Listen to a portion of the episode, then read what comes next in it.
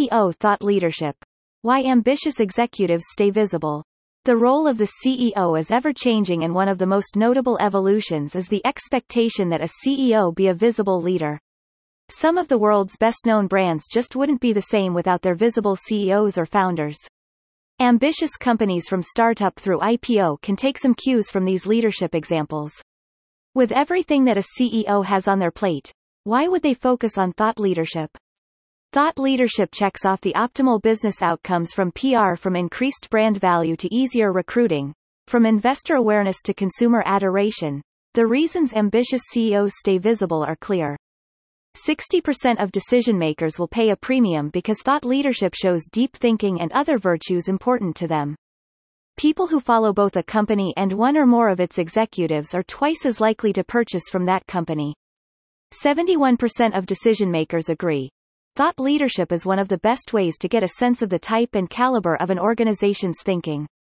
81% of consumers say CEOs should be personally visible. Today, CEOs of public companies and private companies alike are finding creative ways to keep their company in the news and remain the face of the brand. Savvy leaders are looking for ways to weigh in on social or business issues that impact their customers or clients. Leaders are driving purpose and speaking about it openly. They're weighing in on newsworthy items, and they do it without ever pitching or selling their products or services. The Wall Street Journal won't be a brand's shill, but it will cover remarkable ideas and perspectives, and CEOs tend to have those. Dollar for dollar, the time invested in thought leadership PR pays off handsomely. Steve Jobs, thought leadership pioneer. An early leader in thought leadership strategy was, of course, Steve Jobs. With his signature black turtleneck and visionary ideas, he kept both Apple customers and the media hanging on his every word.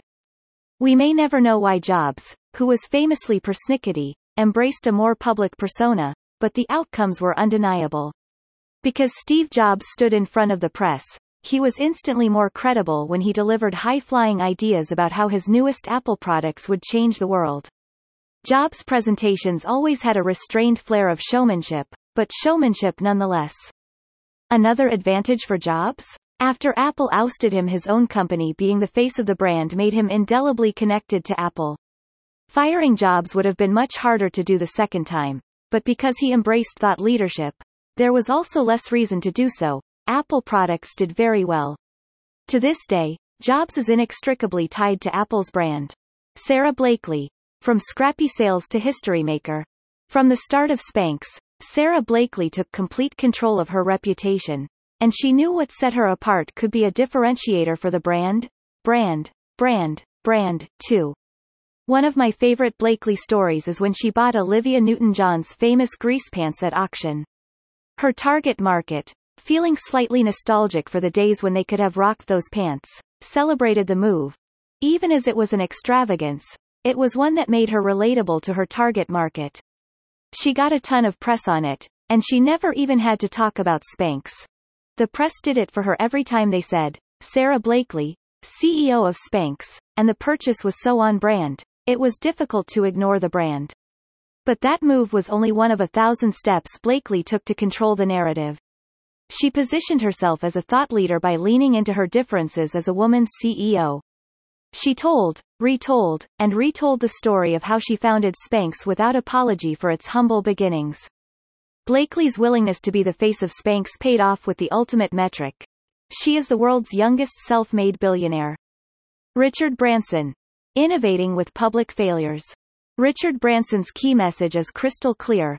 Innovation. Branson walks the walk.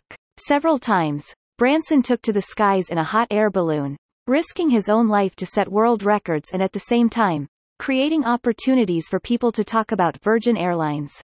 This stunt paled in comparison to the ultimate flight into space he took with Virgin Galactic. According to LinkedIn, Branson is popular with everyone from entrepreneurs to HR professionals and in industries ranging from tech to construction. The only continent where he doesn't have a single follower is Antarctica. This kind of broad-based appeal is almost unheard of, but Branson has pulled it off because he has one other secret to success. Authenticity. He is actively involved with his own press. At one point in his native England, Richard Branson was famous for being famous. The press actually heckled him for his publicity stunts, but they never failed to cover them and Branson took it all in stride. Knowing that his stunts appealed to consumers who would appreciate the distinct spin Branson put on the Virgin brand and its products. Branson also weighs in on topics popular with his audience, like income inequality and universal basic income, which he called for in 2018.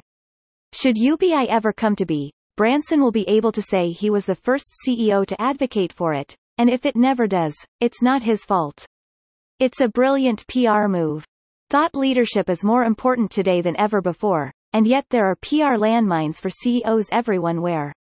Don't rush thought leadership, be strategic and purposeful. Positioning yourself as an expert is best done in stages as it takes time to find the right cadence and the right rhythm. Be prepared to spend some time developing your own personal brand in conjunction with your thought leadership PR agency.